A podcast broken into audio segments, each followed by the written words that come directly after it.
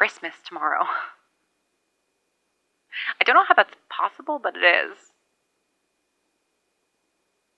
You'd think it'd be easy for me to keep track of, especially considering my birthday is five days before, but in some ways it makes it harder.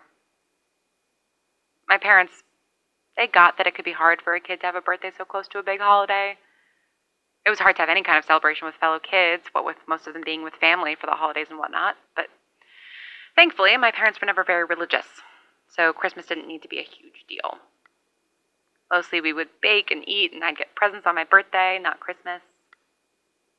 And then with Harry, well, I'd try to cook some of my favorite holiday dishes that my mom made Yorkshire puddings and hollandaise sauce and all those delicious fatty things that stick to your ribs. But inevitably, the ingredients we had access to would lead to some very lackluster meals, especially with me at the stove.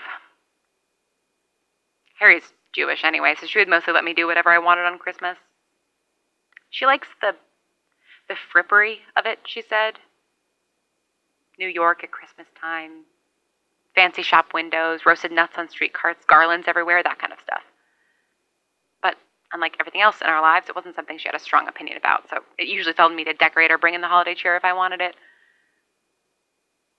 When it came to celebrating any holidays, Christmas, Hanukkah, Thanksgiving, Yom Kippur, Halloween, whatever, we were sporadic at best. Sometimes it was nice to give the months and years some shape, and sometimes we'd look up and realize it was mid December and we'd missed all the fall holidays. Birthdays were the only things we were consistent on. It helped that mine is in December and Harry's is in June.